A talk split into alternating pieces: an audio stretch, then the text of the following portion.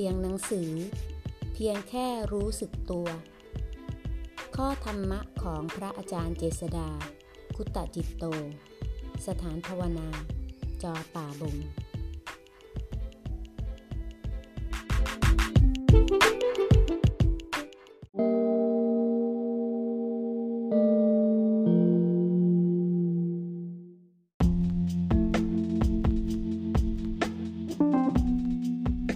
น้า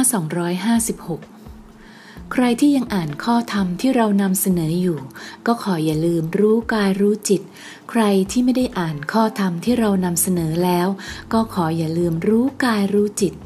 สิ่งสำคัญที่ควรทำคือ พัฒนาตนเองให้ไม่ถูกความทุกข์ท่วมทับจิตใจก็พอนะ ความสงบจะเป็นบ่อเกิดแห่งปัญญาได้ ก็ต่อเมื่อรู้เท่าทันความสงบ ไม่หลงไปเป็นความสงบ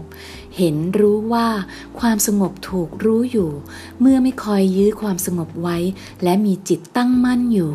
เมื่อมีสิ่งอื่นมาแทนที่ความสงบนั้นก็จะเห็นได้เร็วทั้งยังเป็นเพียงผู้ดูไม่เป็นผู้เป็น วงเล็บเปิด เหมือนกับวันฟ้าใส สิ่งใดผ่านมาท่ามกลางฟ้าใสก็จะเห็นชัด วงเล็บปิด เห็นความดับไปของความสงบ เห็นความเกิดขึ้นของความไม่สงบ นี้เรียกว่าความสงบเป็นบ่อเกิดแห่งปัญญา